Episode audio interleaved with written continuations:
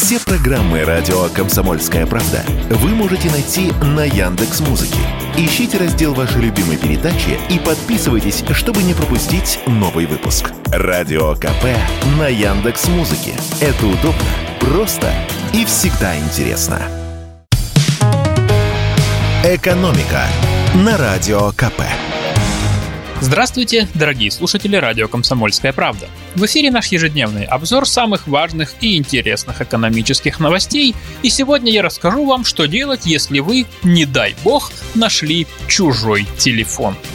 Конституционный суд разъяснил, в каких случаях находка будет считаться кражей. Не так давно в Конституционный суд обратились двое россиян, которых осудили за присвоение чужих мобильников. Одна из осужденных подобрала телефон, выпавший из сумки пассажирки автобуса. На звонки хозяйки мобильника отвечать она не стала. Сим-карту выкинула и сбросила на стройке. Второй оказался таксистом. Телефон у него в салоне забыл пассажир. И действовал он, таксист то есть, по такой же схеме. Старую симку выкинул и установил свою. В итоге обоих суд признал виновными в краже. Вот только в своей вине они усомнились, поэтому и обратились за разъяснениями в Конституционный суд, который подтвердил, что сомневаться тут не в чем и оба они воры. Конституционный суд опирался на статьи Уголовного кодекса «Кража» и Гражданского кодекса «Находка».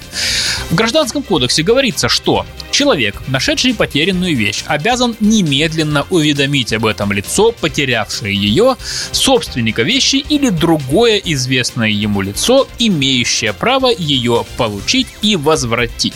Это все цитаты из Гражданского кодекса. А в примечании к уголовной статье кража говорится, что, цитирую, безвозмездное обращение чужого имущества в свою пользу также является хищением. Вот что, кстати, написал Конституционный суд в пояснении. Если лицо, обнаружившее найденную вещь, а, еще и прячет ее или уничтожает признаки, позволяющие индивидуализировать или найти владельца, ну то есть вытаскивает симку, снимает чехол и так далее, то такое поведение говорит об умысле на хищение. По сути, Конституционный суд ничего нового не придумал, просто грамотно разъяснил действующие нормы закона, лишний раз напомнив, что чужое добро до добра не доведет. Так что же делать, если ты нашел чужой мобильник, банковскую карту или кошелек с деньгами? Как пояснил нам адвокат, кандидат юридических наук Андрей Некрасов, если с вами такое случилось, то по гражданскому законодательству у вас есть два пути. Сдать находку либо в полицию, либо в органы местного самоуправления, то есть в городскую администрацию или в районную управу. Хотя эти самые органы самоуправления, как правило, с находками работать не умеют.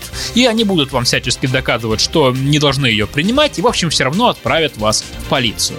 Как поясняет адвокат, если даже вы просто оставили у себя чужое добро на время, никуда не заявив, то это тоже может рассматриваться как хищение. Так что лучше не затягивать и сразу отнести находку куда следует. К слову, если вы нашли банковскую карту, то можно отнести ее не только в полицию, но и в банк, который ее выпустил. Об этом сказано на сайте МВД. Некоторые слушатели, конечно, могут меня спросить, а вот если я нашел наличку и решил ее потратить, как меня поймают? Отвечаю, скорее всего, никак. Но знаете, что в этом случае вы все равно совершаете уголовное преступление, за которое, между прочим, можно получить несколько лет тюрьмы.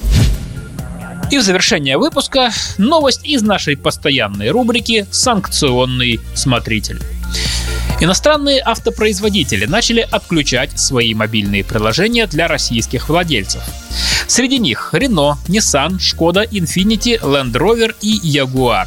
А вот у BMW, Audi и других компаний вроде бы все в порядке. Но что будет дальше, пока не ясно. Чего же лишаются автовладельцы, которым производитель отключил или еще отключит мобильные приложения? Как пояснили нам автоэксперты, у каждого производителя свой набор функций в приложении. В Nissan, например, через приложение можно отследить, где находится автомобиль, проверить, открыт он или закрыт, или дистанционно запустить двигатель. Да, все это неприятно, но не критично. Отследить местонахождение машины на экране телефона можно и с помощью противоугонных систем. Запустить двигатель на прогрев можно из ключа, если вы находитесь в пределах 50 метров, например, с балкона. А вот из Подмосковья прогреть машину в центр столицы уже действительно не получится. В общем, из-за отключения приложений э, ваша машина не превратится в тыкву. Если подвести итог, то ничего страшного не произойдет, но в комфорте многие автомобилисты действительно потеряют, и отрицать это было бы наивно. Экономика на радио КП.